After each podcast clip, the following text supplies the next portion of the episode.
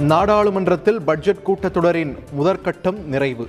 இரு அவைகளும் மார்ச் பதினான்காம் தேதி வரை ஒத்திவைப்பு.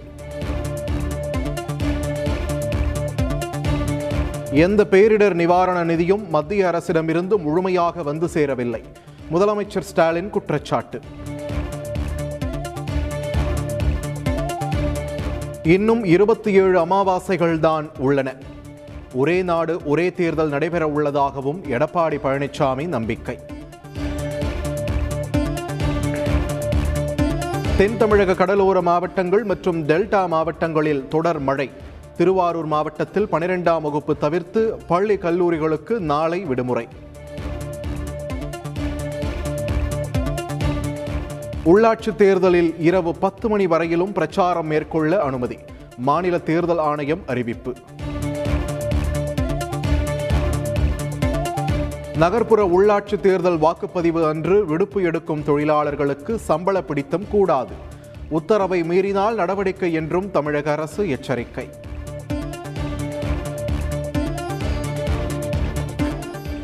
தமிழகத்தில் மேலும் மூவாயிரத்து எண்பத்தாறு பேருக்கு கரோனா தொற்று.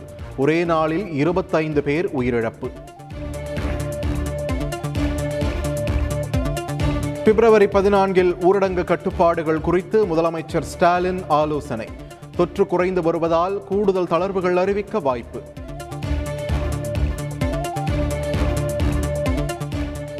இலங்கை அரசால் கைது செய்யப்பட்ட மீனவர்களை விடுதலை செய்ய வலியுறுத்தல். ராமேஸ்வரம் ரயில் நிலையத்தின் அருகே மீனவர்கள் தர்ணா போராட்டம். இலங்கை அரசை கண்டிக்கிறோம்.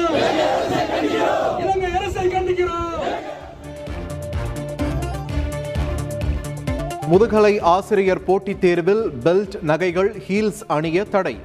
தேர்வர்களுக்கான விதிமுறைகளை வெளியிட்டது ஆசிரியர் தேர்வு வாரியம். கோவில் சொத்துகளின் மீது வாடகை பாக்கியை வசூலிக்க தீவிர நடவடிக்கை. இந்து சமய அறநிலையத்துறைக்கு சென்னை உயர்நீதிமன்றம் பாராட்டு. கங்கை கொண்ட சோழபுரம் சோழீஸ்வரர் கோவில் கட்டுமான விவகாரம். தொல்லியல் துறை பதிலளிக்க உயர்நீதிமன்றம் உத்தரவு. உத்தரப்பிரதேச சட்டப்பேரவை தேர்தலில் வரலாறு காணாத வெற்றி பெறுவோம். தேர்தல் பிரச்சாரத்தில் பிரதமர் நரேந்திர மோடி உறுதி. கோவாவில் வளர்ச்சி வேலையின்மை அதிகரிப்பு. தேர்தல் பிரச்சாரத்தில் ராகுல் காந்தி குற்றச்சாட்டு.